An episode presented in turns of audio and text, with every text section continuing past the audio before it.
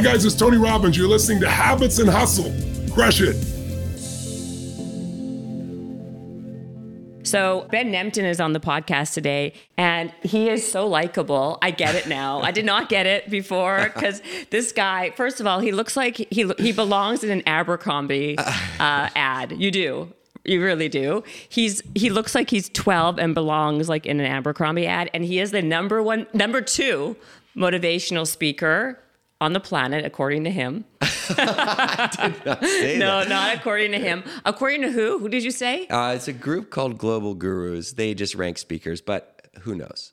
Okay. Oh, but it's on all of your stuff. So well, that's what they said. I mean, it's that's what they said. and for good reason. This guy. So let me just. I'm late to the game apparently, but you probably know of him already because he had a TV show on MTV called The Buried Life. He wrote a hundred things that he wants to do before he dies, and he accomplished them all. Right, and then gave back to people.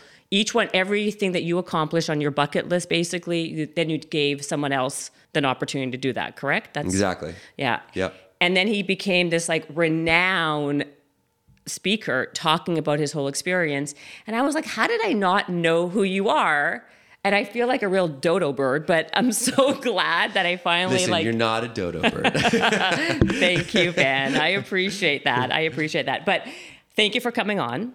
Thank you for having me. It's great to be here. You have a beautiful house and a beautiful little studio here. Thank you. Yeah. See, I see why people like you and why you're number two. Well, you should be number. Wait, I- why are you not number one? Uh, Simon Sinek has had the number one spot for two years, and he's uh, he's very good. He's very Simon Good. Sinek, he's on this. Uh, he was on this podcast. He's number one still. Mm-hmm. Really? Yep. So what's it? I'm curious. Who's the top five? Well, I mean, look, I have no business being in the top five, but it Tony Robbins is number three, and I was You I was beat number, him? this year. I beat him. Last year, I was number three, and he was number two, and Simon was number one. So it's usually him and Mel Robbins, and uh, and and then someone else. Yeah. So Wow. So Mel Robbins and who? You don't know who number five? I want to look at this list. I'm really you can curious. this, yeah. Google Global Gurus Motivational Speakers. I'm going to. Yeah. And hopefully I'll see your name on there. Hopefully, uh, let's record the podcast and then I'll leave and then you can check it. I'm going to. I'm actually going to. So I want to start from the beginning. Even though I know you said this story a million times, I want to start from the beginning of your journey. Like, how did this whole thing happen? Like, you looking at you, in all seriousness, you would think you had like a perfect life, Yeah. right? But you were super young. Like, you accomplished all of these things, like what, 15 years ago, right? Mm-hmm. So take me back and give me the origin of how this whole thing came to be. So I'm Canadian. Me too, by the way. No, Yes. that's why we have a thing. That's why I'm That's telling you. Why? Wow. Okay, it all makes so much sense. like I honestly cannot not not to interrupt or inter, interject, but when you started speaking, when I was watching all your stuff, and you talked about the Canada thing, because you said university, you didn't say college. I was like, oh my god, this guy is Canadian. I died, and then I like then I deep dived into your stuff, and I'm like, okay, I love this guy. Oh, that's great. I, it's it is a thing. It It's a total thing. We stick together, We stick actually. together. It's true. Yep. yep. Again, why I have no Good- clue how good didn't know you. Very like And- real people. and hilarious. I Super. mean- I mean, obviously, like the best, the most funny the ever. most funny. So okay, so I'm growing up in Canada, which I can tell you exactly where it is because you'll know Victoria. Yep, that's small. Very small. I'm living on an island. It's a big island. It's not like I'm can see all the the ocean from everywhere. Right, right. It's a big island, but still, it's a smaller town. But it's perfect. It's Pleasantville. It's like you don't lock your doors. Healthy lifestyle. Your people are very happy, and it's a great place to grow up. And uh, rugby is really big in Victoria. It's where the national team trains, and rugby in, in on the west coast is huge. That's interesting. I thought hockey would be huge there. I saw that in your bio and stuff that you were playing. It's not as big as on the East Coast hockey. Yeah. Uh, it's still the biggest sport probably, but rugby, especially in in Victoria, is big, very big. yeah. So I'm on the rugby team, and I make the under 19 national rugby team, and we're training to go to Paris for the World Cup. And the I play fly half, so I'm kicking the field goals, calling the plays, a lot of pressure. And I always really cared about what other people thought about me. So, like, you know, you're in high school, that's a lot of people's experience. You're trying to be cool, you're trying to fit in. And I think I really like embodied that. I was like looking for validation. So I academic, I was on the honor roll. I had an academic scholarship to UVic, the University of Victoria. I made the national rugby team. You know, I Wow. was I was out and had like great circle of friends. But in hindsight, I was living the dream, but it wasn't really my dream. But I was doing it because it was the thing that success, the, the, success that I knew. And but I would worry about succeeding, and I had missed a kick at the end of our high school championship game. And I at the end of the game, and we'd lost the game, and it was devastating for me. I was like, I fucked up. I blew it. I'm a choke, you know? And so leading up to the World Cup, I thought, I can't do that again. I can't miss an, an easy kick. This is my shot. And I'd ruminate about this at night. And I, it, this like worry would come in and it'd be, I'd start to lose sleep. And then I start to get anxiety and I started to ultimately get depressed. And I, and this anxiety took a grip on me and I wasn't able to go to school. I'd drive to school and I couldn't get out of the car and I was like, what the what's going on? And then I couldn't go to rugby practice. And it, it just kept getting worse because once I'd miss one, I thought, oh, what am I to say? What am I to do? And then I missed two. And then I'm like, oh my God, it's so much worse now. I missed two. So it was this spiral that I started to go down. And I, could, I was like, I can't get caught up with school. And I just became the shut in in my parents' house. And my I couldn't really leave the house. And all of a sudden, I went from this guy that was super happy, had everything, to my parents would push me out the door to do a 15 minute walk every day. For how long did that last? This was like two, three months. Dropped out of school, got dropped from the national rugby team. My friends would come by, but like eventually, like, you know, I wasn't hanging out with anybody. Wow. And so this was the first mental health crisis I'd ever been through. And I was thought I had lost everything. Everything I had was gone, never coming back. And it, the darkness was so deep that I was, I was terrified of it. And so I was completely crippled. And you were young, and so did you ever ask a doctor like what was the that was I talked to the doctor. You know, they put me on SSRIs, Yeah. on antidepressants. I didn't really stay on them. I didn't like the idea of it. I was kind of pushing everything away. I didn't know any that this happened to people. I just thought I was broken. You know, I didn't know that other kids were going through something like this. even though you were totally fine, then the catalyst was that missed kick. Yeah, And like I think that it was in hindsight, it was a lot of different things. Like there was this pressure that I would always put on myself. Mm. I it was the mix of not sleeping. You know, I have a biological tendency to slide down that slope. You know, there was uh, there was ultimately I didn't know myself and I didn't know what I needed to be happy. So in hindsight, this list that I made was the first time that I had declared what I wanted to do and started following my path and ultimately started to move my life in the direction that was true to who I was. And that was a huge part of me coming out of this. So, what I realized is that purpose has a huge impact on your well being and mental health. And also, being true to who you are is a huge piece of this. And that was the beginning of that journey of me discovering who I was, was getting three friends, writing this list of the things that we'd always dreamed of doing, no intention of achieving any of them, but we just thought it'd be fun to try. And set out on an adventure for a two week road trip to see what we could accomplish and see who we could help. And then people heard about it and they wanted to help. And all of a sudden, all these people from all over Canada wanted to help us achieve everything off our list. It was national news. People sending us their dreams, asking for our help. And we're like, oh my God, what is happening? So what I find interesting before we even get into all that, like I find it like what how did you go from even being that depressed, not Yep. being able to leave your house, Yep. and then making the list with your three friends, right? Yeah. Like and then having the okay, that's a big jump from is, do, yeah. from Well, doing that. and, And yeah, and I jumped a And quite it- a big piece of it. So this is what happened.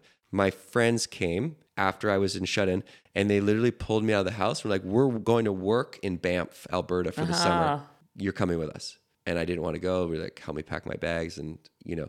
And I was forced to start to do things that were good for me. I was forced to get a job, so I started to feel some self worth and some confidence. I was forced to start to talk about what I was going through to my friends. I was pushed into getting a therapist. I was forced to meet new people. And I started to realize that these new kids I was meeting in this new town, they were they gave me energy. So I started to meet kids that were like entrepreneurs or they traveled or they were different types of kids. I was like, fuck, these guys, I feel energized being around these people. So you changed your environment. I changed my environment and I started to do small things that now I know are good for me. At the time, I didn't know. Right. Small steps and moving towards positive habits of things that were good for me incrementally. Slowly, I started to feel better. The big thing was finding a therapist, but it was all of these things in combination that I started to feel, as well as then a decision that I made after that summer away. I was like, I am only going to surround myself with people that inspire me, like the kids that I met in, the, in Banff. Like, Yeah. that's it. I'm just going to find people that inspire me. And those are the friends I'm going to hang out with because I need that. Right. But the three friends of yours, like who was the one of the four of you who was like, you know, let's make this list? Was it you? Was it someone else that kind of gave you the spark? Good question. I came back from that summer away. I was like, okay, I'd made this decision. I'm only going to hang out with people that inspire me. Uh-huh. And there's one kid that came to mind, and he was a filmmaker from my neighborhood, and his name was Johnny. And I called up Johnny. I was like, Johnny, you make movies. I want to make a movie. I realized that I'd wanted to make a movie, a documentary, because he had been making these short films with his buddies, and I was like, that looks like so much fun. I'd always wanted to make like a sketch show with my friends, or a TV show, or a, a documentary. So I called him up. I was like, he's at McGill. I was like, you make movies, let's make a movie. He was like, I was just talking to my friend Dave about something exactly like this. I said, I know Dave from high school. You call him, I'll call your older brother. Let's get together. We can talk about this film. We get together. This is 2006. I know it's like crazy. 2006, we talk on Skype. We're like, what's this film going to be about? And we kept losing this momentum and creative energy. And finally, we're like, screw it. Everyone, just make a list of all the things. If you could make a movie about anything, what would it be? We made this list, all four of us. And then we came back and we all went through our list. And everyone was excited about each one. They're like, that one's a good one, that one's a good one. And someone said, well, why don't we do all these things? And that's where the list started to form. At the same time, Johnny was at English class at McGill, gets assigned a poem called The Buried Life. Right. The Buried Life is a 150 year old poem written by an old English poet named Matthew Arnold, and it articulated the feeling we were feeling, which was that we had all these things that we wanted to do, but we never done them because they were buried. And we had these moments when we got inspired in our life to do the things, but the day to day buried them. Life always got in the way. Something popped up that's more important, so we push it. And so we're like, that's the thing that we're feeling. And he talked about it 150 years ago. We're not the first people to feel like this. Let's borrow this name. We'll call this film The Buried Life. And then we made a list of all of our buried dreams. And we're like, okay, we're going to go after all of these dreams. And then we're going to ask people the question, what do you want to do before you die? Because for us, that was the only thing that shook us enough to realize what was important was thinking about death. It's like, we're going to die. What do we want to do? So we ask other people that question and then we'll help them do that. And we'll hit the road for a two week road trip to tackle our list and help other people. And then we'll make our film and then we'll go back to school. Right. Exactly. And did you ever did you finish your high school thing because you dropped out? So I dropped out of university and I did not go back. You didn't go back. I mean, that's what I meant uh, university. Okay. So then you guys all gathered your accumulated your list together, and then that was Yeah. the list. Yeah, and it was mainly things that we all wanted to do. Okay. There were some things that like one of us really wanted, like Dave really wanted to ride a bull. I saw, that was crazy, by the way. Yeah. You didn't do it. No, I also had a herniated disc. So Oh, so that's, like, a, that's a good idea that you didn't. So then my other question is: so of the list, you didn't necessarily do all a hundred. You guys did you guys divvy it up, or you did the ones that you wanted? Dave did the ones like you guys. most of them we did together. most of them you did Yeah. together. So of the hundred, you did the majority. Like you did. Most of them, and then and then like some of them we did on our own, and then the other thing too is like I've added a lot more to the list than that's in like the original 100. I, I was going to ask you about that. Do- do- You probably have a whole new list. Yeah, because as you grow, your list grows and changes with you. So that's the idea. But the original 100 is sort of almost ceremonial. Like I am actively going to after the last four things on the list. Still. Yeah. Oh, I thought the list was done. No, 96 of 100. 96 of 100. Okay, Yeah. so which four are left? Go to space, make a movie. I think it's cover of Rolling Stone Oh yeah, that you didn't. I saw that you didn't get that one. Yeah. Yeah. And the go to space, I knew. Yep. and uh, host Saturday Night Live. So you have four left to do. Oh my gosh. Okay, so I was like, what if he's like? So those are on the old list, and how many do you have on your new list? it's very it changes you know like I, so the the idea is for me is that your list becomes a way of life because your list is a reflection of all the things that are going to bring you true joy and happiness and it's a reflection of your true mm-hmm. self so you get buried by the day to day this is the reality most people at the end of their life they regret the things they didn't do and those are the things that are typically on what i think your list should be so your list is not just bungee jump, it's not just skydive, it's not just travel to Italy. That's adventure and travel related goals is one of 10 categories that you think about. That's what's in the bucket list journal. Yeah. 10 different categories of life. Really what you, I think you're trying to do is figure out what your true course is. And there's this great line in the Buried Life fo- poem called tracking our true original course. Mm-hmm. And I believe that is our sole goal is unlocking the gifts that only we have. I That- totally agree with that. and I think most people there's too much fear to move towards those things. But I believe everyone has a responsibility to unlock those gifts because you're the only person that is able to do that. I, I can't do what you do. These are things that you are born with, and you have Totally true. a innate ability that only you have. Therefore, you have a responsibility. Selling a little or a lot. Shopify helps you do your thing however you cha-ching. Shopify is the global commerce platform that helps you sell at every stage of your business. From the launch your own online shop stage to the first real life store stage, all the way to the do we just hit a million order stage? Shopify is here to help you grow. Whether your online courses or a physical product, Shopify helps you sell everywhere. From their all in one e commerce platform to their in person POS system, wherever or whatever you're selling, Shopify's got you covered. Shopify helps you turn browsers into buyers with their internet's best converting checkout. It's actually 36% better on average compared to any other leading commerce platform.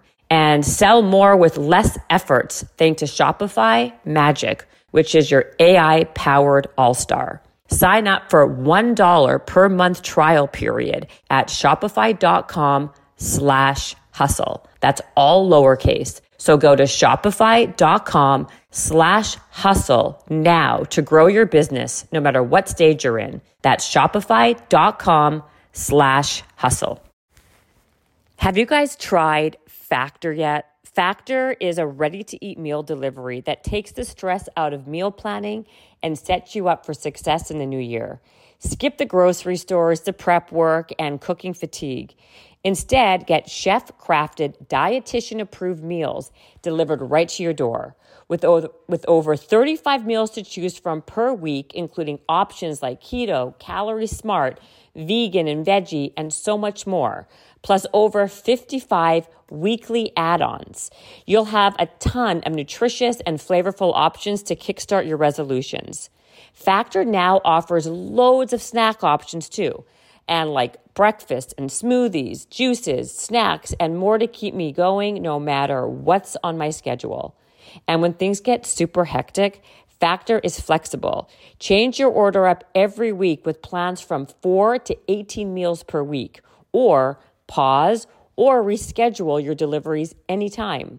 So head to factormeals.com slash habits and hustle 50 and use code habits and hustle 50 to get 50% off. That's code habits and hustle 50 at factormeals.com slash habits and hustle 50 to get 50% off.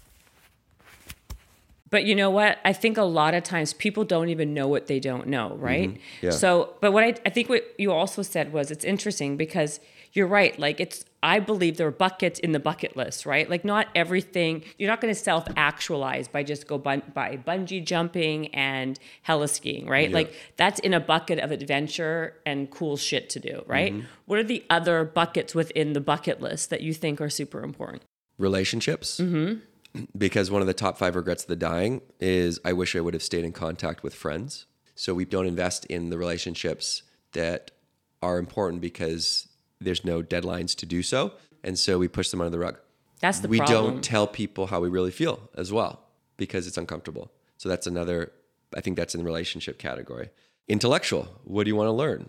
I think creative, the creative bucket is huge as well because for me, what I realized when I told you that when I started this process back in 2006, I started to feel this sense of purpose and well being because I was creatively expressing myself. I was starting to make this film with my friends, and I realized that creative expression is just your true self coming out, like mm-hmm. purely, right? When you do something like sing or play an instrument or dance or do art, there's no, you're not thinking how to do it. You're expressing this true expression, which puts you into a flow state, which is also therapeutic. So Yeah. I think creativity is an often overlooked pillar of wellness. And it's also a category of life that you want to think about. And then you have mental health, you have physical health, you have finance, your financial goals, you have your professional goals, you have how do you want to give back? That's another big one, impact, and adventure travel. And these are not weighted any differently. There's no rules with the bucket mm-hmm. list. The only rule is that it's important to you and don't minimize these things that you may tell yourself are not important. Like even something like bungee jump or go to yoga or learn the violin. You think, ah, you know what? Like I can I can skip my violin class. Like the family needs me or this and, this, and like yes, you have responsibilities, but don't undermine the importance of these small things that energize you to be who you truly are so that then you can take care of those around you. No, I, I think that's exactly true. And I think why this is like you struck a chord for so long for so like you know with so many people is because everybody knows that to be true and then our own life gets in the way right? And the things that we think are so important are not that important. Like oh we gotta like work an hour longer we gotta send this email we gotta do this we gotta do that. And those are the stupid minutia things in life that make us not do the things that really f- fulfill us and so I guess like this is just me talking, but okay, first of all, have you heard of Build Your Life Resume with Jesse Itzler? He Yeah. does something very similar. It's like very I feel like a lot of people now are jumping on this bandwagon that you started 2000 in 2006, right? Like and people are, are recognizing the importance of it because their life is like speeding up fast. Yep. Right? So how do people take action? Like we talk about all the time, how, like no, take action, momentum. This how does someone who's not naturally that way start? sit down, grab a journal, and write your list. That's the first step. Write your goals down because it forces you to slow down and think about what's important to you. So the first piece is slowing down to reflect and actually check in and think about okay, what do I want? Or check in with your partner. What do we want? Or check in with your family. What do we as a family? What's important to us? What are our goals? Where do, so that you can live with intention. A lot of times, though, the family is the reason why, unfortunately, and I'm, I'm being totally Yeah, yeah, frank, yeah. is the reason why a lot of people's like personal, individual self Yeah. actualization doesn't happen because they have kids and they have responsibilities and they have obligations. And then those obligations are louder Yep. than anything else because of guilt and everything else that happens. Yeah. happens. So so let's put that aside for now in terms of like the I think it's a great exercise to do with your family and your partner, but let's just look at mm-hmm. your goals because those need to come first. And you got to serve yourself in order to be able to show up as the best version of yourself, to be the best mom, to be the best dad, to be the best partner, et cetera, et cetera. So it feels selfish, but it's actually not. And it's a balance. And I understand that, you know, there's just the reality of life where you can't sometimes do that. But I think that it's important to go through this process where you start to identify the things that are important to you and put them down on paper. Because when you write something down, it builds accountability. Totally. Because you take something that doesn't exist and you make it real. So now your goal, your dream is in front of you, it's tangible. So you've actually created accountability. Now you have a reminder that it exists so that when you get buried by the day to day, you're able to come back to that and be like, here's my North Star. So you also force yourself to slow down to think about the things that are important to you when you write your list or mm-hmm. you write down your goals. And it kind of is the easiest first step. And that's what you want to do is you want to take the most approachable first step because it's like pushing a boulder, right? That first step is always the hardest, but once you get it going, you create momentum. Mm-hmm. Most people don't take the first step. So you what's the easiest thing? Write it down. If you feel overwhelmed by looking at a blank piece of paper and thinking, what are all my goals and dreams? Break it up into the categories of life. What are my physical health goals? What are my mental health goals? Like, what is it something, anything that's going to bring me a sense of well being? How do I want to give back? What are my relationship goals? You know, adventure travel. Like, you can use the Bucket List Journal website just to look at those categories. So, that's the first step. You write them down. The second step is to choose one goal that you feel is very important to you that you want to move towards. And if you can't think about that, you can imagine that you come across a magic lamp and a genie pops out, and genie's like, It's your lucky day. I'm going to help you accomplish one thing on your list. But by helping you do this thing, you can never do anything else on your list. You know, so what do you choose? That will probably be the most important. The most thing. important thing. So this is your thing. And now you start to share. You talk about it. Because when you talk about it, you build more accountability. And again, like if you look at the research out of Cornell, there's a psychologist named Dr. Gilovich who found that there's three barriers that stop us from pursuing these personal passions. There's no deadlines. So we have to create accountability.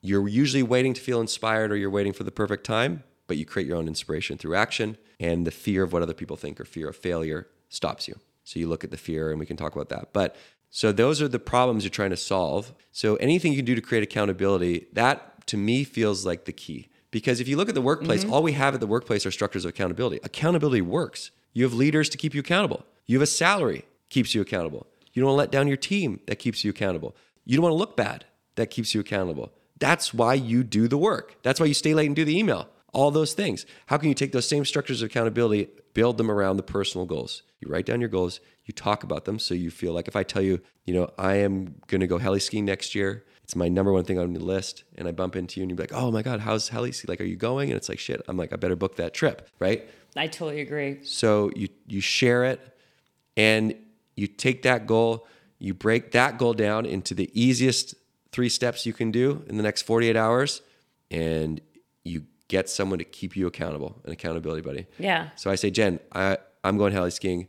I want you to be my accountability buddy. I'm going to send you updates anytime. Like, boom, I just booked the trip. You know, I just uh, I'm going skiing this weekend to do cat skiing to train. You know, you're 77% more likely to achieve your goal if you send regular updates to an accountability buddy, or maybe you check in on me. How's account, how's heli skiing training going, or whatever. Like, if you're writing a book, you can see this actually like works really well. Yeah.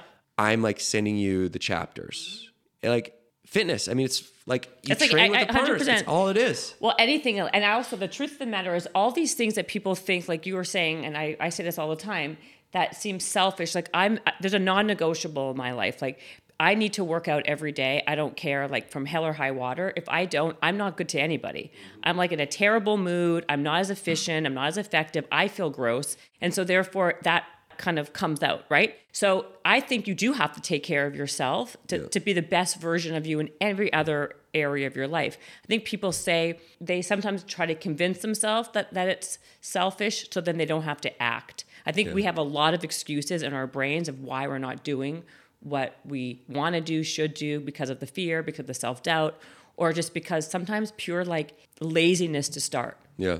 you know and and so that's that's what i was going to say but what of all the stuff what was the what was your thing the number one if you had the genie that you thought was the number one thing Ooh, like back then or now? yeah back then and now I mean, so I, if a genie said you could pick one I think for back then it was make a TV show.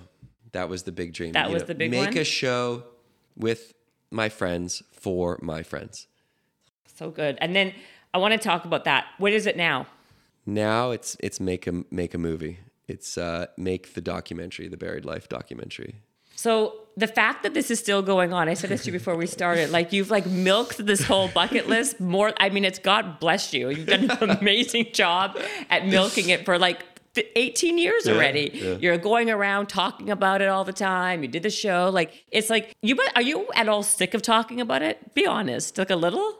No? I honestly no because it's changed, and I think that like, and this is something that I, we were talking about before, but you have this thing that you do, and you do it, and then you get tired of it, Mm-hmm. and then you either keep doing it and become unhappy, and you're in a job that you don't like for a long time, right? or you change, right? But what happens is like when you do something and you run out of inspiration and you create space, you can get re inspired by that thing.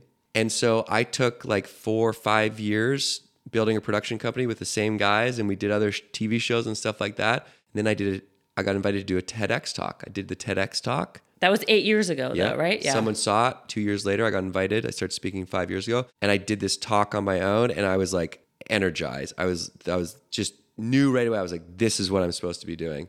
I got re-inspired because I found just my own expression of what this is. I reimagined what it was, and then I started to like peel back the onion. yeah. And I was like, oh my God, this is so much deeper than we thought. I read the article by Dr. Gilovich that talked about 76% of people on their deathbed, their biggest regret is not living for them. They live for other people or they live a life that they thought they should live and they die and they look back on their life and they're like, fuck.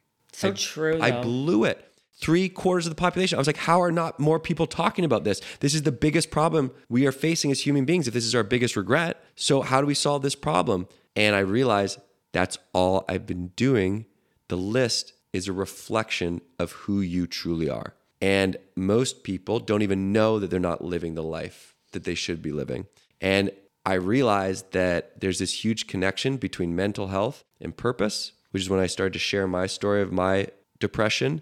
And I realized that this unlock of purpose as a as a driver to fuel you to be who you truly are and, and feel like you're mentally just able to express yourself. And I just started like going deeper and deeper. And then I realized, oh shit, there's all these applications in the workplace too.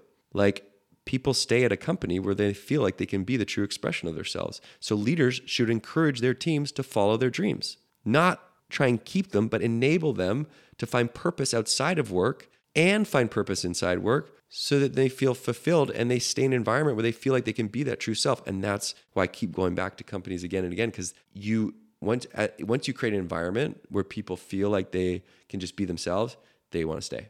I was going to say the opposite. Like I would say, like I'm, I'm shocked that Coke and Walmart want you because I would think that you would go up there and give people this like resurrection. Like I don't want to be doing this stupid job. I want to like live my life. I want to like become a chef or I want to like move to Italy or whatever it is. And that would be very scary for companies to have someone like you give Yeah. people that like inner. So and it, and and it used to be that was the main way of thinking when I first started speaking. And I had to be very careful Yeah. about how I positioned my talk. And what I've realized and what I think happened over COVID and now leaders are starting to realize is that it's much more costly for them. Mental health is the biggest cost to companies Mm-hmm. for disability and it's the biggest cost to productivity. Full stop. Yeah. Right. It is more costly for them to not address their team's mental well-being and purpose and fulfillment than it is to have some people who feel like they shouldn't be there leave. And if you're in a company where people like you want to leave, you're not doing a good job. Right, so you're checked out. You're coasting. So it's better for you to find someone and that actually takes like then connecting back to what is our purpose? How are we actually making an impact in the world and in our people? And they create these programs that are pretty pretty amazing. And so it's and if you look at the the research, and that's why there's a great book called The Dream Manager by Matthew Kelly, which talks about this exact same model of identifying a dream and then keeping the team accountable to that dream. You build an affinity towards your leader. You build mm-hmm. an affinity towards your team. You start to you create a culture where there's peer-to-peer facilitation of dreams, right? And then you have community, and then you have people helping each other achieve these things. And everyone is is is rising. Yeah. You got to work. You got to make money. There's going to be things about work that you don't like, but you great example. You can have two people that are doing the exact same job, working the exact same amount of hours, and one person can be completely burnt out and one person can just be a ball of energy. And a lot of times it's because when they leave work, they're doing things that fuel them. So that's exactly what I was going to say. I don't necessarily think that people have this conception that your work has to be your purpose. Great. It's, it's a great point. right? Like, why does that necessarily have to be correlated? Why can't you work because you need to make money and then live the rest of your life for purpose? They don't have to be connected. It's dangerous sometimes if they're connected because when your when your passion becomes your work, then your passion becomes a business. Mm-hmm. And when your passion becomes a business, then that means it's about money, and you compromise the creative integrity and the the purity of your passion. So you're an entrepreneur. You understand that. I understand that. There is there's great beauty in just following the things that you love to do, just to do them because they fill you up. 100%. And you look at like sometimes I envy people that have a nine to five because I'm like, you start your job at nine, you're done at five. 100%. Like I, I'm never done, and I love the idea of just clocking out and just doing whatever I want until 10 p.m. I know something happened. We got it twisted somewhere because what happened was people started to think that being an entrepreneur was sexy. Yep. And it became a, ha- a really cool hashtag. And that working for the man or corporate or whatever is is Selling nasty and selling out. Yep. When the reality is people don't the psychology of it has been twisted. The reality is it's a lot easier to have a job you go to, do your thing. Are you okay? Do you want a bib? Ben spilling to drink. is, is basically trying to sip It's water. like ketone IQ. It's, I, I feel like I'm on a different dimension. I can just I can just pour the water into my face and I'll absorb it through my skin. he doesn't know. He, he forgot that. He forgot how to like sip from a glass. It's Yeah. okay. I can get you a straw. We don't learn that in the west coast of Canada. You probably learned it. What? what how to sip from a Yeah, cup, yeah. or not to use a straw, or yeah, yeah, both. or not to use a bib. Either way, we can get you a bib if you'd like. But the fact that there was something happened i forgot what i was even saying but I, I think i was on the track of there was something that got twisted with entrepreneurship working for corporate america and how that became evil. And if you're doing that then you're selling out and all these other things. But the reality is like when you work from a from a job eight to four kind of actually it's much easier. You have It- your whole life to like do other things.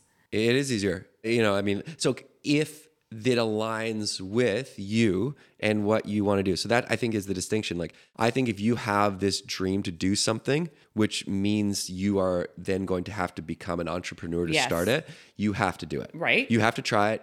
Even if it fails, that's great. You tried it. Now you won't have that regret at the end of your life. Keep going, right? You learned something about yourself, or maybe you succeed and great. Like, but either way, it's a win. But I don't think everybody has that innate drive to create something. And there's nothing wrong with that. that's the thing there's nothing wrong with that Nothing wrong with that. that's the point I think it's the same. I, I would also argue that there's this, this same school of thought around, or this this idea that in the last 10, 15 years, it- like for women too, to become the ultra woman boss, to be Yes. and not start a family too much to its detriment to exactly and not embracing their femininity and like and i think that that is also a destructive narrative because for a lot of women that is their purpose to do. And i think that like we're also swinging back to that. I think you're seeing it with a lot of the thought leadership coming back to what is success? Is success building a business? Is it making money? Is it or is right now my definition of success sleep through the night because it means i'm not worried and anxious about anything. I'm excited to get out of bed and i have fun during the day like that that that th- those are the three things that i am trying to move towards. And so i think we get caught up in this like the the grind and and the idea of what we think success is. But is that really what success is for you? And that's why you stop and you write your list because you need to decide what is your success. Because i wasn't living my success and i got depressed. And anytime i get depressed and i've been through three or four pretty heavy depressions in the last 15 years each time i go through a depression there's a big area of my life that is not in alignment i'm not being authentic in a big area of my life whether it's a relationship whether it's a job like the production company i did not love it i started to get depressed why right? didn't you like it because 99% of the stuff that I created never got seen. It was just like production is you're you're creating ideas that no one ever sees. yeah Eh, eh, what, what kind of ideas were, were they Like, They were you all? TV shows.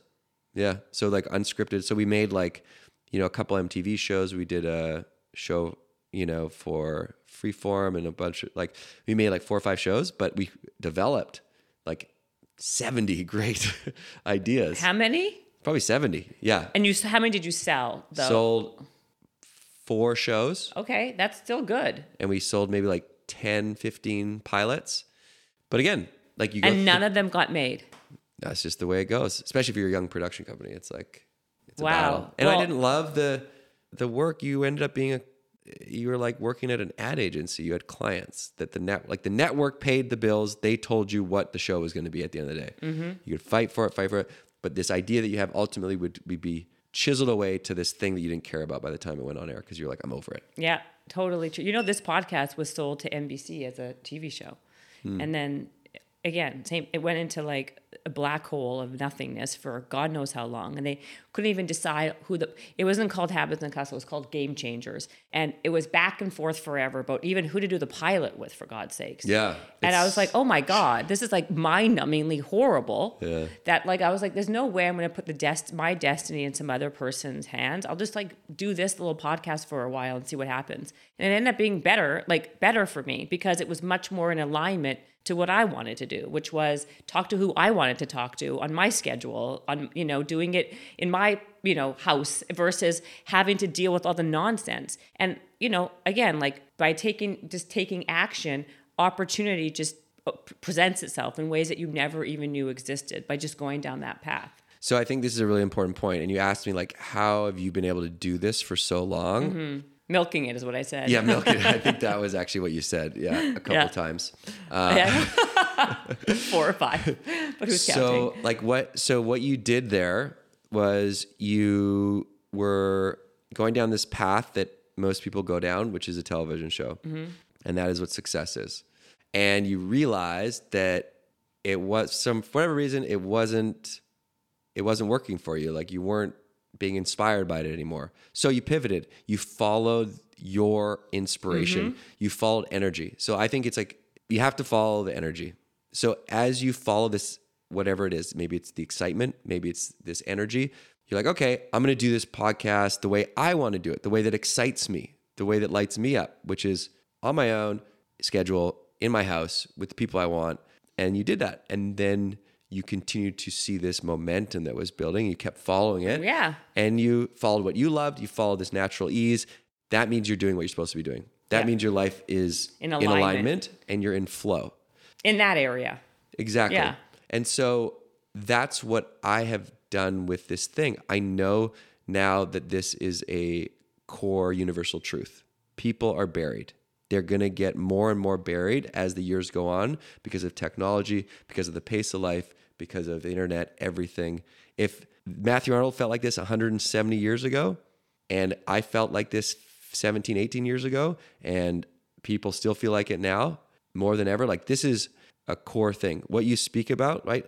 These this is a core truth, but you need to continue to move in the energy or in the direction of the energy that that lights you up because that's going to mean that means that you're going to be able to sort of act on it in the way that only you can. So that's the idea is like figure out the thing that you want to do and then follow that energy. And so it's a it's collecting data, right? That's why you write your list and you talk about it and you start to take small steps. Where's that bucket list? I want to look at it again. Did you put it somewhere? Oh, here it is. Yeah. You take this small steps because you take small steps and just look at it like an experiment. Doesn't matter. You're just collecting information. Yeah. So you tr- you you start your podcast. You're like, okay, if you could have gotten in your own way a hundred times, never started it, right? But finally, you're like, I'm just gonna put the first one out. You put the first one out. You're like, okay, that was awful, but actually, this part worked, and looks like these people like this, and so I'm gonna do more of this. I'm gonna. You're collecting data, and you're just seeing if you like to do it. Well, also that, that what stops a lot of people is the overthinking. You can outthink yourself to doing anything, and you don't have to have all the answers. You can just basically just know that it's not not going to be perfect, and that's okay. And a lot of times, the best things happen from imperfection, right? Like it doesn't have to be perfect. No. And you know that's what I kind of that's my message that it, what's better than perfect is actually having something. That's actually much better, right? Like, or you have to think to yourself, like, why not me? If it can happen to this Schmendrick, it can happen to me. Like, don't always put your these people on a pedestal who've done it all and be like, wow, like I wish I can never do that. Yeah, you can. The only difference between you and that person who succeeded is that they actually went through the process and did it. They didn't take no for an answer and they persisted. They were brave. They were brave. That's what it is. They were bold. I say bold, but you know, I say brave. I know. I say I, I guess this is not going to work. I guess not. I guess yeah, you know. no, it's it's true. Like you typically will look at someone that you don't know that's succeeding and think they're better than me. They're smarter than me. That's why it's so important to surround yourself with people that inspire you. Mm-hmm. Because when you see your friends do incredible things, you don't say they're better than me. You say, I know that person. They're not better than me. They're the same. Exactly. And if they did that, I wonder what I can do. You get inspired by them. And that's why that one decision that I made to surround myself with people that inspire me changed my life forever. I still subscribe to that. And I get lifted up by the people around me subconsciously. A hundred percent. Just by the fact that they're doing cool and interesting things. I see them achieve something. I'm like, man, that's incredible. I wonder, like, I, sh- I could probably do this other thing that I'm thinking. And the other crazy thing, and this is the, the big mind fuck, is like, okay, if I look back at what started this for me back in 2006, and this actually was the spark for all three of my friends and me, was our friend from high school that started a clothing line out of nowhere. And we were all like, oh my God, how did you do that? And he's like, what do you mean? It's like, how did you start this clothing line? You don't have any experience in production and clothes, and how did you took out a loan? What? And he's like, what do you mean? I just did it. And I was like, whoa. what is it? What was the clothing line called? Is it around? Well, this is the thing. It's not around anymore. It wasn't a success, but he inspired all of us to do Buried Life. Buried Life inspired a whole bunch of other people to do their thing. If he would not have started that clothing line, none of this would have happened. And so you look at that, you're like, that's uh, was not a success. Dude, he changed the world. You do what you love, you inspire other people to do what they love, and that ripple effect goes far beyond what you'll ever know. so that's the ripple effect that you talk about. You t- that's amazing. So is that what you speak about in all these keynotes? I do talk about the ripple effect of trying to give people permission to go after the things that they love by saying that by you doing that, you're going to give other people permission to do the thing that they love, just like you doing this thing that you love. How many people have been like, you inspired me to do this? You inspired me to do that? Countless. Yeah, I did a TED talk about being bold actually that went viral, and how many people, like I think about 50,000 people said that they because of that boldness they did something bold that then changed their life that changed someone else's life Yep. which is 100% true you, So imagine if you could measure that. That would be super cool Yeah. how, how do you if you can you figure that out is there an algorithm? That's algorithm what I want to do in the documentary. really Yeah, is, is I quantify the the ripple effect. that's if you can figure that out would you use ai for that or how would you even do that how do you quantify I don't know. It's it's it's something that is I think so cool because it's so proof. cool. It's proof that one person can change the world. It's proof that one person can create an incredible impact. And so knowing that, then you stop thinking about what your definition of success is. totally true Because just by being yourself, you're inspiring other people to be themselves, and that changes the world. And so that's the big idea. And there's a ripple effect when you do what you love, but there's also a ripple effect when you help someone. Because when you help someone, like you said, you help this person through the TED, TED Talk, but that actually helped their family, that helped their friends. So you help the people that are connected to them. And so small acts of kindness can create these huge ripple. You can save someone's life by giving them a compliment, right? Like it's not an exaggeration. Someone could Totally be true. walking towards the bridge to jump off, and you could just be the one person in their life that just showed them any type of kindness and humanity, and they just thought, you know what? Like there's stories like that.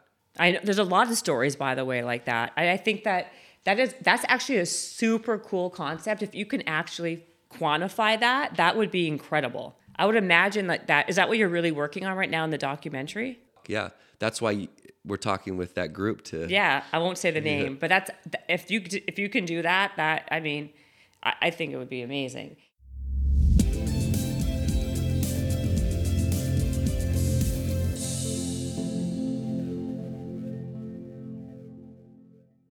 Did you know Americans spend an average of 90% of their time indoors and take about 20,000 breaths a day? I didn't. And according to the EPA, indoor air is two to five times more polluted than outdoor air, and in some cases, even a 100 times more polluted. And the data shows that an air pollution is responsible for nearly 7 million premature deaths globally. Wow. So then what's the solution? I'm going to introduce you to an air purifier that captured the attention of established media outlets all over the world, like CNN, Money, ABC, and it's called Air Doctor.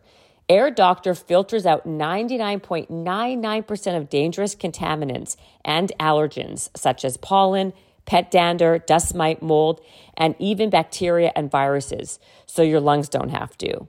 And Air Doctor purifiers also have a feature called WhisperJet that makes the fans 30% quieter than any other ordinary air purifier. And Air Doctor also comes with a 30 day money back guarantee. So if you don't love it, just send it back for a refund minus shipping. So head to airdoctorpro.com and use the promo code HUSTLE. And depending on the model, you'll receive up to 39% off or up to $300 off. And exclusive to podcast customers, you will also receive a free three year warranty on any unit, which is an additional $84 value. So lock this special offer in by going to Air Doctor, A I R D O C T O R P R O dot com and use promo code HUSTLE now. Fun fact Did you know our brains thrive on ketones? Ketones can cross the blood brain barrier and act as fuel for the brain, helping you achieve and sustain peak mental clarity. And guess what? You don't need to be in ketosis to take advantage of ketones. That's why I turn to Ketone IQ by HVMN wherever I need my brain to be as functioning at its highest capacity. For days when I have back to back podcast recordings and I need my brain to be super sharp, Ketone IQ helps without fail. Just one shot is all you need to enter into that flow state of energy. And bonus benefit, ketone suppresses your appetite. So I'll drink a Ketone IQ shot first thing in the morning before I hit the gym. And I even have incredible energy without any crashes. And I'm able to crush a workout before breakfast. So I'm totally sold. It's been a lifesaver for trying to balance my career, my kids, my workouts, and everything else in between. So if you want to try it out for yourself, you can save 30% off your first subscription order of Ketone IQ at hvmn.com slash Jen. Again, visit hvmn.com slash Jen and subscribe upon checkout for 30% off. Woohoo!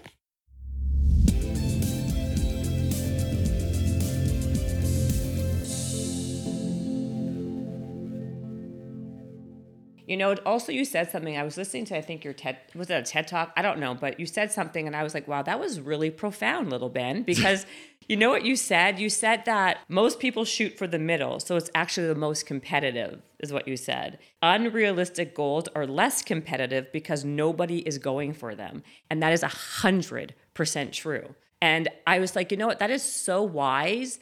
And true, right? Because people think, oh, I can't get there. So they don't even try. So the competition is so much less. Like the thing that you did, like when you, when you like, what you guys played basketball with like Obama, right? Like the president of the, of the United States. That is so crazy to me that you were able to do that. You were able to do that, but you have not yet been on the cover of Rolling Stones, which is kind of funny. but like, because he has so much security around. He's got so much everything. But I bet you how many people actually re- like they may want to do that, but how many people actually truly attempted to play with him? Probably not many. Totally. And that's the thing. And you know why that's so wise, that thing that you said, is Yeah. because I didn't say it in the beginning. Oh, you didn't say no, it. but oh, damn But you know who said that? Okay, who? Tim Ferriss. Yeah. But I I did talk about it in my Tim, did Tim did did he say it or did he take it from someone else? The ripple effect. Probably, the, yeah. I don't think he said it. I, I, I would argue that most things that people say are not original thoughts, but you. I But, agree. you, but it's that's fine because you're saying them in a way that resonates now in a in a in a bit of a different way. You say bold, I say brave. I hey, know. we're gonna break bread. We're gonna get over this. I know. we- I hope so. I really do. I like you so much. I mean, I don't know if I can. It's going to take big- me a minute. This is a big divide. It's also, Victoria, Toronto, East Coast, West Coast. I mean, it's a little different, but the same. You know? you hippies in the suits. Yeah, it's hundred percent true. But we'll get. We can. We can make it. We, can, do move it. Past this. We Let's do a therapy session after We this. should. We should. We can call one of your therapists since you do. You, you do have I one have a on lot. speed. I was gonna say, do you have one on speed dial? In my favorites, of course. Okay, well, because you said you also struggled for with depression many times. Yeah. So once was the production company. Once was the production company. Once was the rugby, and when you were younger, what was the other time? Once was uh, when I realized that a relationship wasn't right, long term relationship. were you really depressed, or were you just like in a in a in a? No, I was, you know, so the, the, the, the good thing about going through your first sort of mental health crisis or Yeah. struggle or whatever, by the way, everyone goes through one. Like, this is just, if you look at the research, like, we'll all go through some sort of mental health struggle, not necessarily from a mental health, uh, a mental illness, but like bereavement from a loss or Any- stress yeah. or a divorce or getting fired. So, like, let's just go out and say, like, this happens to human beings. If you are struggling right now, you're there's more people struggling right now than ever. Please talk about it. Talk about it with someone that you love or a therapist. And there's nothing wrong with you. There's nothing broken. You haven't lost anything. You know, I've had conversation with friends lately that are going through a tough time and they think that they are not the person they used to be. Mm. And it's they are the same person. They've just lost touch with those things that they are, or those those ways of being that they used to feel that now they are not able to tap into, right? So, but they don't go anywhere. You never lost them. Like when I felt depressed, I was like, They're just buried. they're buried. I was like, I'll never be that guy again. I can't even imagine going out and talking with somebody, let alone like being out in public and having fun at a party or being A type and being a happy go lucky guy. Well, guess what? I still am that guy. That's part of who I am. But you lose touch with those feelings, but they don't go anywhere. So it's just about doing small little positive habits and you'll slowly start to feel like you're climbing yourself out of this thing. But you have to commit to doing those things even when you don't feel like it. Yeah, it's true. It's hard to note recognize that when you're in the moment, but I think that everyone feels that way. And it's always the people though I find that you least expect. If like someone looks perfect, usually underneath they're like probably struggling with something. Yeah. Or if they're super talented, it's Yeah. just a balance. I totally that's so true too. Like I think people that are gifted also struggle the most because it's just they're so gifted in this one area, but there's this other area of their life where they have blind spots. They're just not as evolved. No, And so it's it- so true because everything they've they've dominated in one area so much that it's just Yeah. it's like that's like kind of like how how life balance itself out, yeah, right? Yeah, exactly. I totally find. But how do you tell people in the moment when they're in that moment that oh, it's going to get better? You just have to do these positive things. Like you were lucky when you were young that your friends actually got you to a place where you actually left to go to Banff. Like most people would be like, "Fuck off, get out of my house," and not do it. You know what I mean? Like yeah. you You, show up. You show up for your friends. you have You got to show up again and again and call them and sh- show, t- make them feel that you are there for them and that you that you know that they're going to get through this. And Yeah. you have to push them to do those things, right? Like they have to also, you know, sometimes you can't help people if they don't ultimately want to help themselves, right, right. but you know, if this is someone that's like going through it for the first time, then for me, it's like, I know I've been there. I know what that's like. You haven't done this before. It's like going through the creative process for the first time. You Yeah. go through it and it's like, there's always a moment where you're like, I can't do this. yeah. Like, I don't, I don't get it. I don't know how I'm going to do this. This is a total clusterfuck. and then you get over that hump and all of a sudden it comes together and you've created something yeah. it's this same like this arc of going through this struggle you're like you're through the mud and then you start to see as you get through it you look back you're like oh yeah i know why this happened to me Right. You don't know in the moment. No. You, you connect the dots. That's also with like like these people who people by the way, I don't think that people are so much looking for advice. They're looking for someone to believe in them more than advice. Like you can chit chat all you want, but if someone if you have someone who believes in you, I think it, get, it gets you much further. But Yep. I want to talk more about you have here five steps to make the impossible possible. So you said the accountability piece of writing stuff down. yep What's the other stuff? write it down share it Share it, yeah? What was the other ones? So it's it's be unstoppable which is really about like creating your own inspiration through action.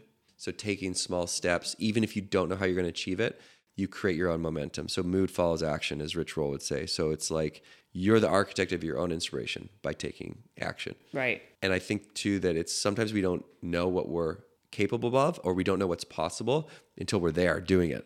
So Yeah. you can't even imagine yourself doing it until you've made it and you're like oh my god we're here Yeah. and so that is all just reinforcement around this idea of like okay you just got to keep taking small steps and you'll start to to feel that inspiration so you don't wait for it you create it the other is be brave be bold i mean Yes, thank you.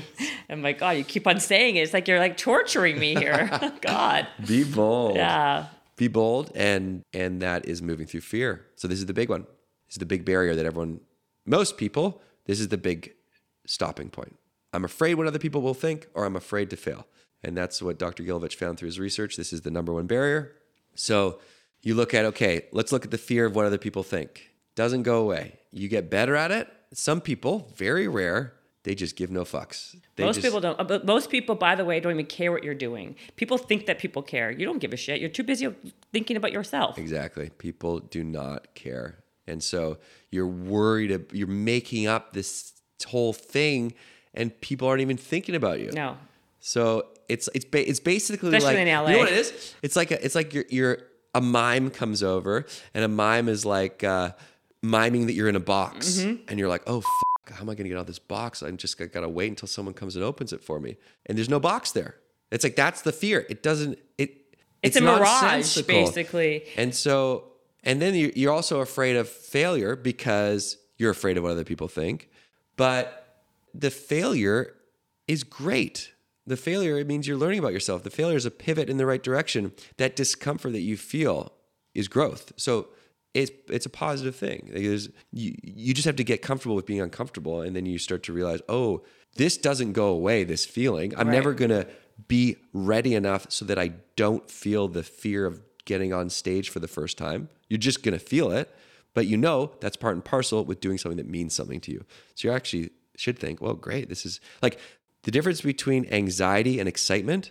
Very delicate Very difference. like it's a hair. It's not It's even. It's basically it's very so similar that when I used to feel Yeah, totally. anxious about going on stage, I would then think to myself, "Oh, perfect. I'm excited." And I could shift that anxiety into excitement because that meant that this was a a meaningful talk. So Are you, are you do you ever get anxiety anymore? Because you're so you've done like what you said 200 last year or something crazy. yeah, I don't get anxiety often, or I, and I get excited, but but I would get anxiety if I did a toast at my friend's wedding. Right. I would get anxiety if I did a TED talk, for sure. Right, but not because you do you do the same keynote all the time, or do you have a few I, that you I have a few different keynotes, and then I change. So my process is like I, I I spend a lot of time learning about the goals and the stresses and the impact that they're making. So I, when I articulate the ripple effect, I need to know how they actually impact people in the work they do. When I talk about the how leadership cares about them, I need to understand do they actually care and how do they care. So I reinforce all these things that the company does through my message. So it's it's oh, so you this- interweave them into the yeah, yeah, yeah. So I send along a questionnaire, then I get on a call with them. I figure out how they give back, and I figure out what they're what they're struggling with, and then I relate that to my story. So you know, there's there's there's a lot of the similar arcs, but it's like the these Pillars. pieces I, I put in, and, and I think that's really important as a speaker, so that you're not just doing the canned speech again. Right. again. So what are your topics really? I'm cu- and now I'm just curious So- that it's basically impossible to possible is like sort of one big idea of achieving the impossible. Then there's rethinking mental health, and that has like this. I talk about my mental health toolkit, which are habits that I have learned. Like you know, when I said, I think that this, your struggles can be your strengths when you really embrace them, because through these areas in my life where I've hit lows, I've really been forced to learn stuff about myself. Mm-hmm. Just like you're forced to learn stuff about yourself when you go through a breakup. That's why it's really hard. You can't.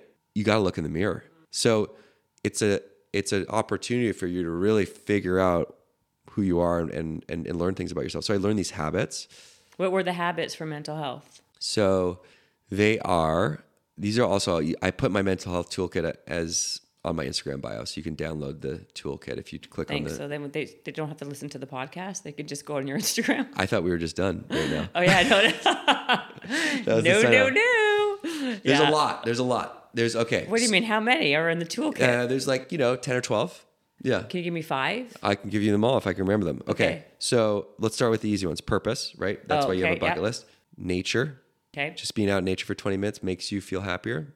That's why in Japan, doctors will will prescribe forest bathing to patients that are feeling anxious and depressed. Just go out in nature. Don't have to exercise. You're going to feel a sense of well being. I don't know if you've heard of this thing called exercise. Mm, Never heard of it. Is Oh, it good? You should do it.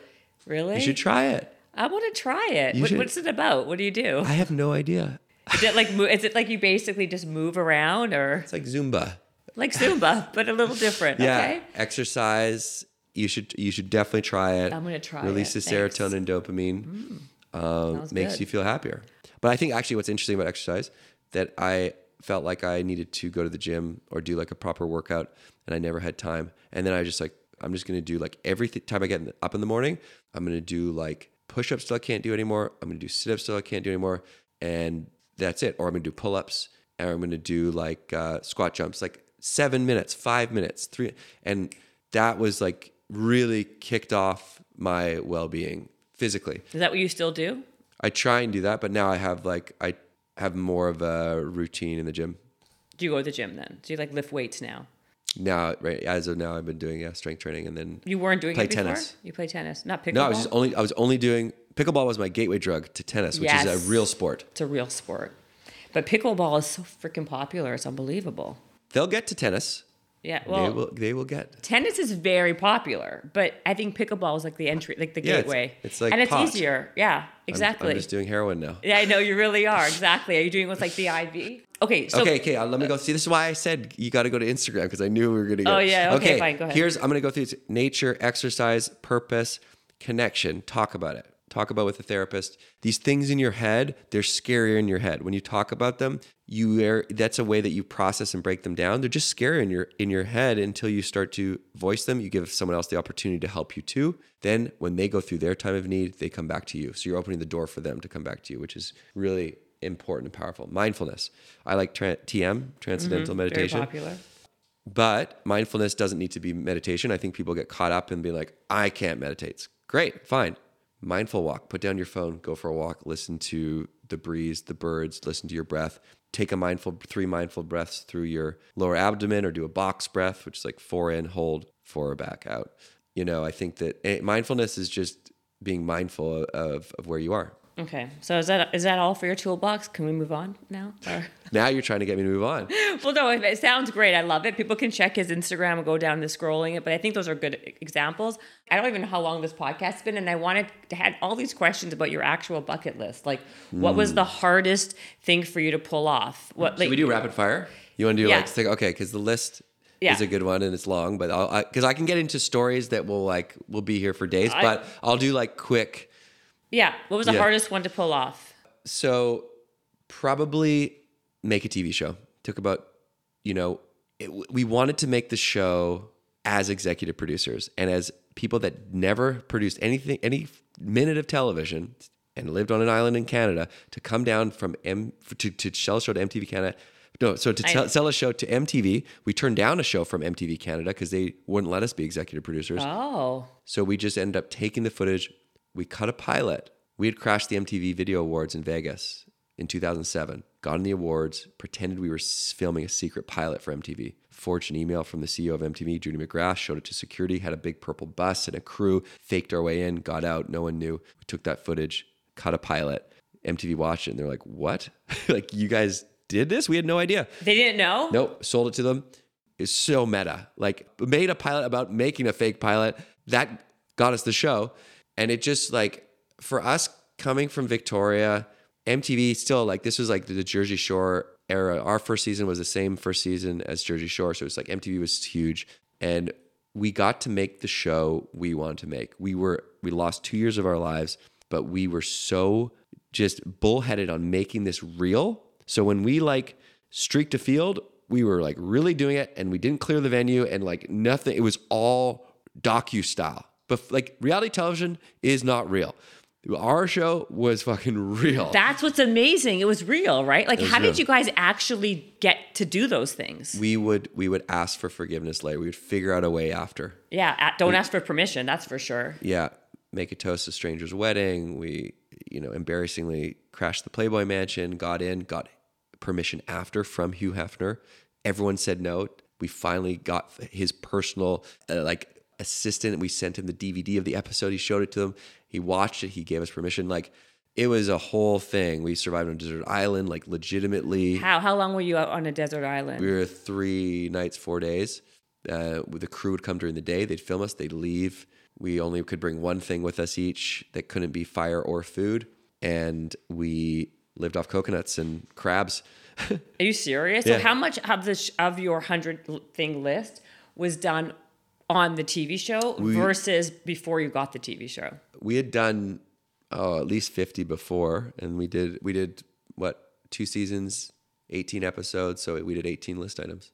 So what did you do prior to getting the show that made them even besides doing that amazing stunt at the Las Vegas thing where you guys Yeah, we had. I mean, we had filmed for. We'd been doing it for three years. so it was already a three year period. Yeah. That was what I wanted to know. Yeah.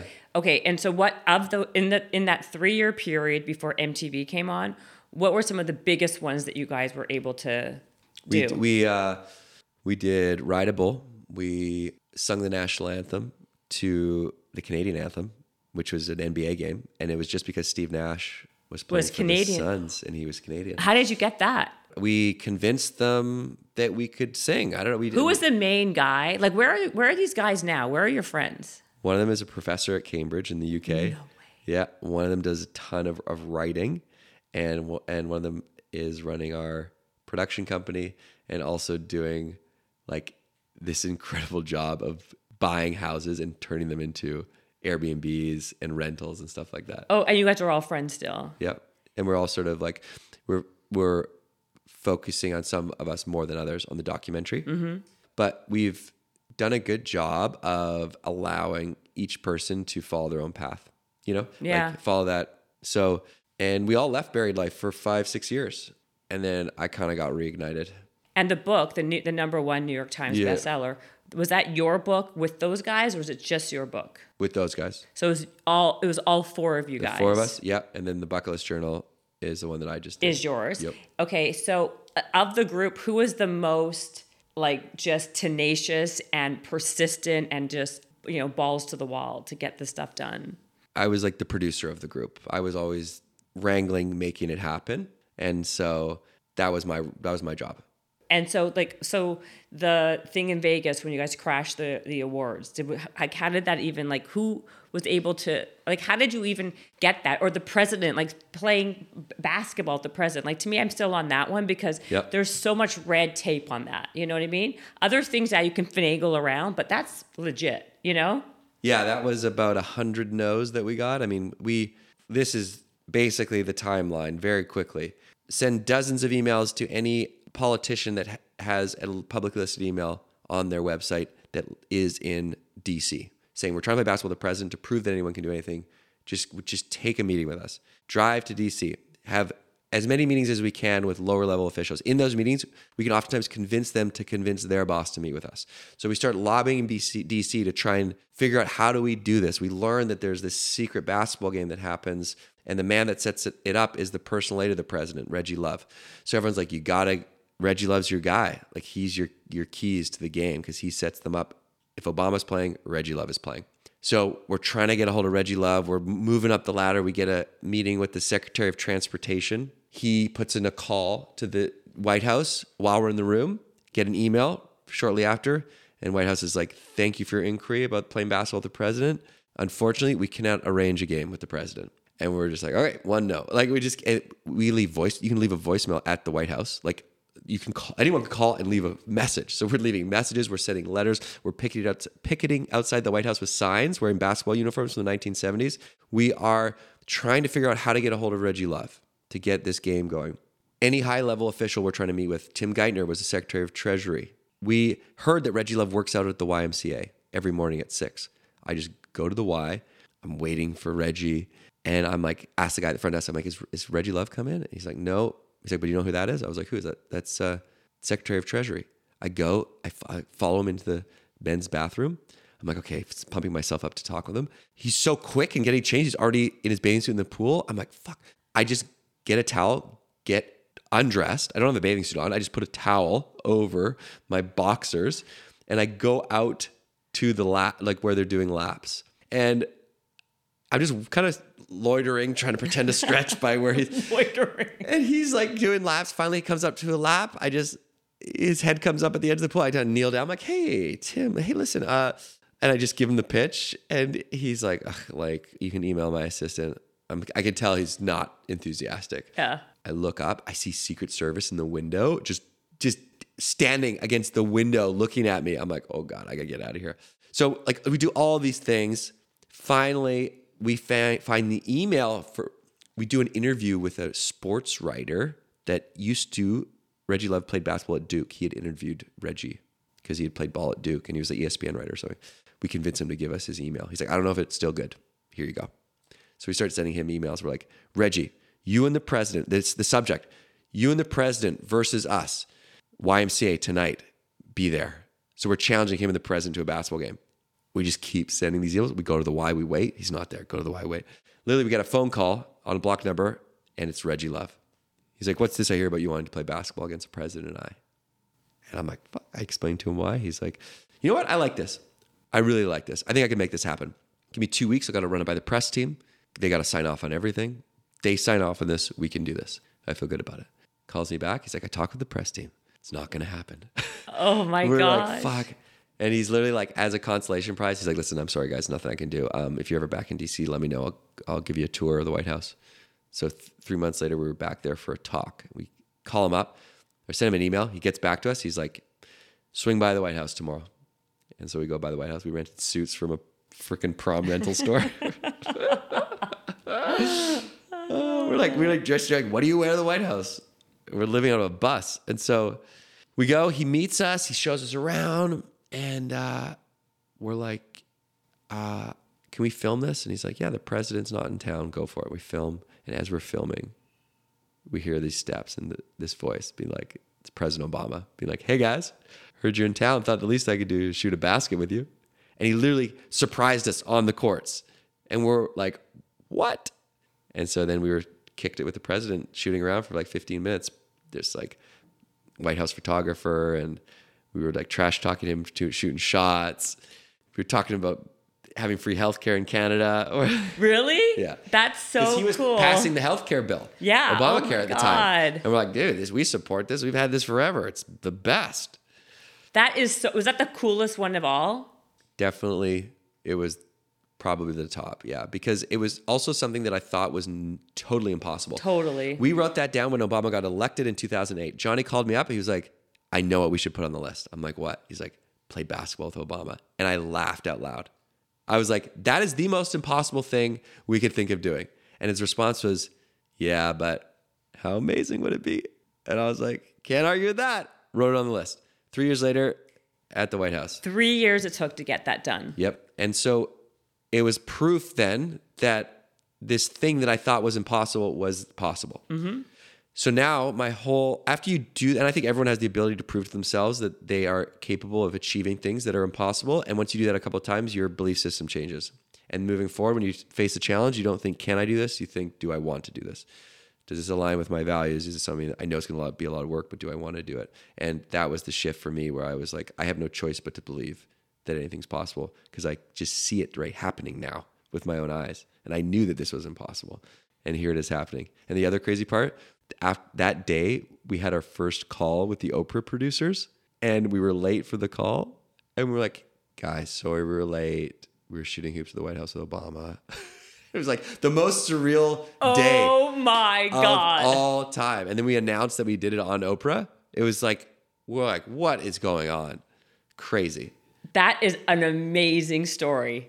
The fact that you were even on Oprah was a great. I mean, that's what I'm saying. Like, I would. su- I'm surprised that the Rolling Stone, like, they didn't put you on the cover while you had the show, Yeah, right? Because it would make perfect sense. Yeah, it's hard to get on Oh, Rolling trust me, I know it's super but, but I mean, hard. like, yeah, as as someone that's not a musician, it's funny.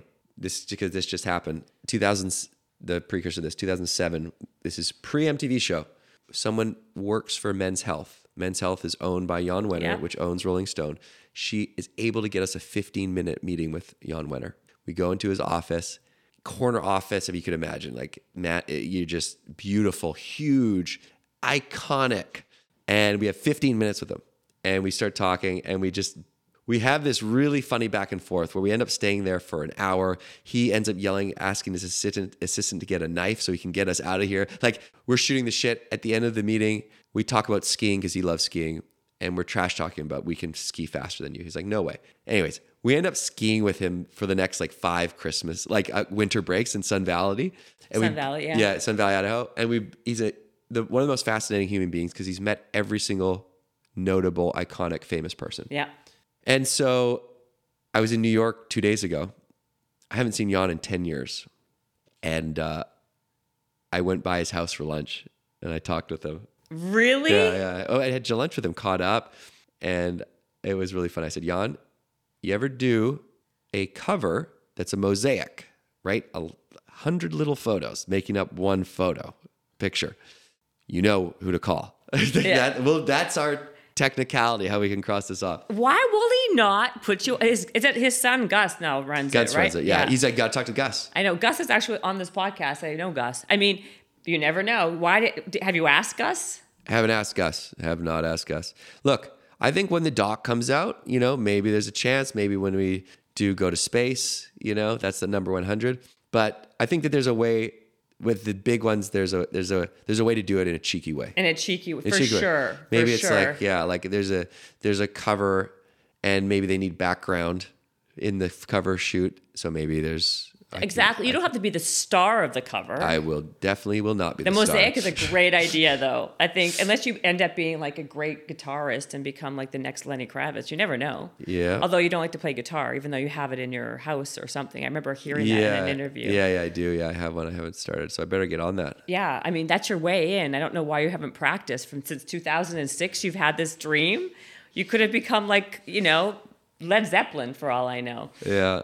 Okay, so I guess I mean it's been forever. I don't know how long you've I love how I said let's do rapid fire, and I just told the longest story. Oh, 100%. I noticed that, but I didn't want to be rude. You know what I mean? You were so you were so happy. pretty excited about You were that one. super excited.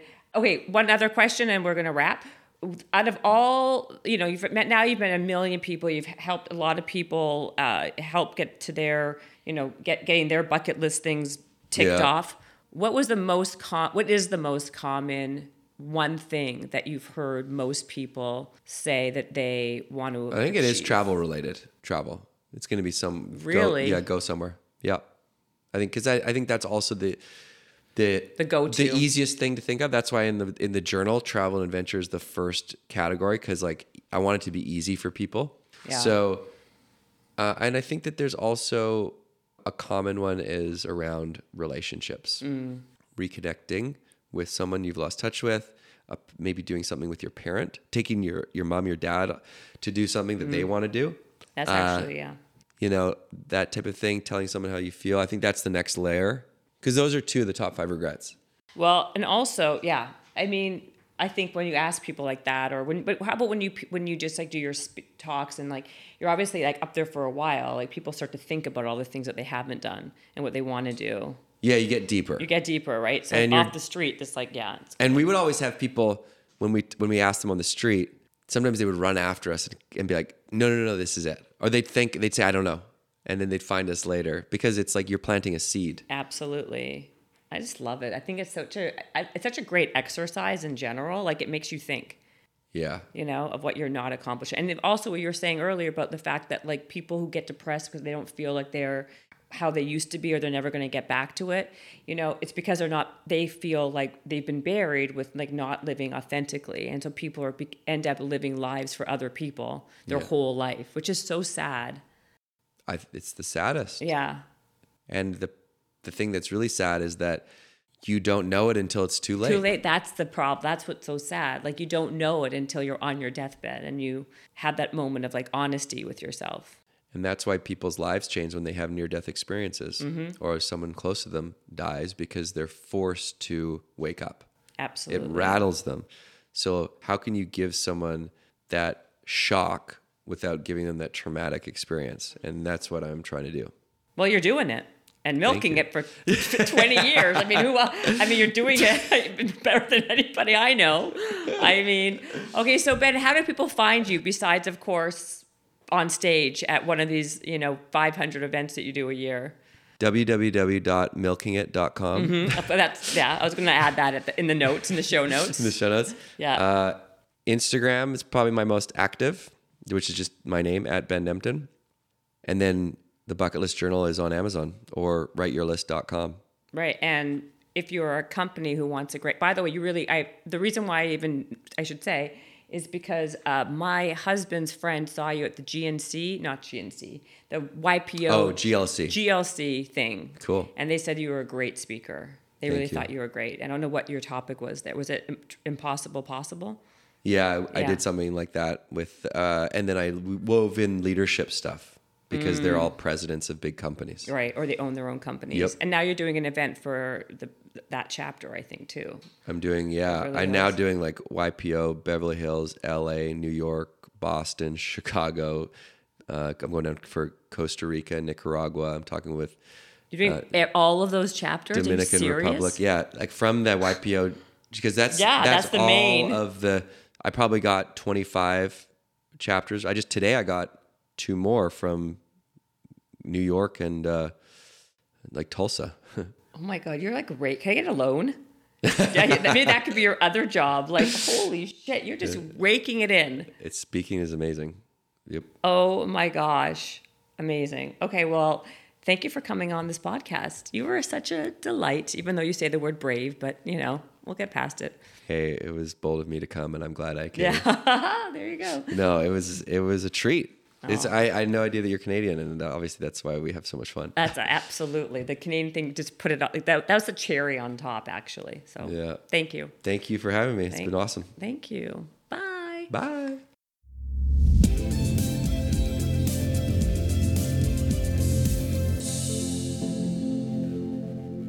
This episode is brought to you by the Yap Media Podcast Network.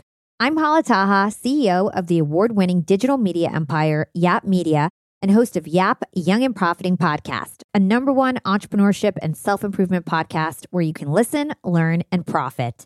On Young and Profiting Podcast, I interview the brightest minds in the world and I turn their wisdom into actionable advice that you can use in your daily life. Each week, we dive into a new topic like the art of side hustles, how to level up your influence and persuasion, and goal setting. I interview A list guests on Young and Profiting. I've got the best guests, like the world's number one negotiation expert, Chris Voss, Shark Daymond John, serial entrepreneurs Alex and Leila Hormozi, and even movie stars like Matthew McConaughey. There's absolutely no fluff on my podcast, and that's on purpose. Every episode is jam packed with advice that's going to push your life forward. I do my research, I get straight to the point, and I take things really seriously, which is why I'm known as the podcast princess and how I became one of the top podcasters in the world in less than five years.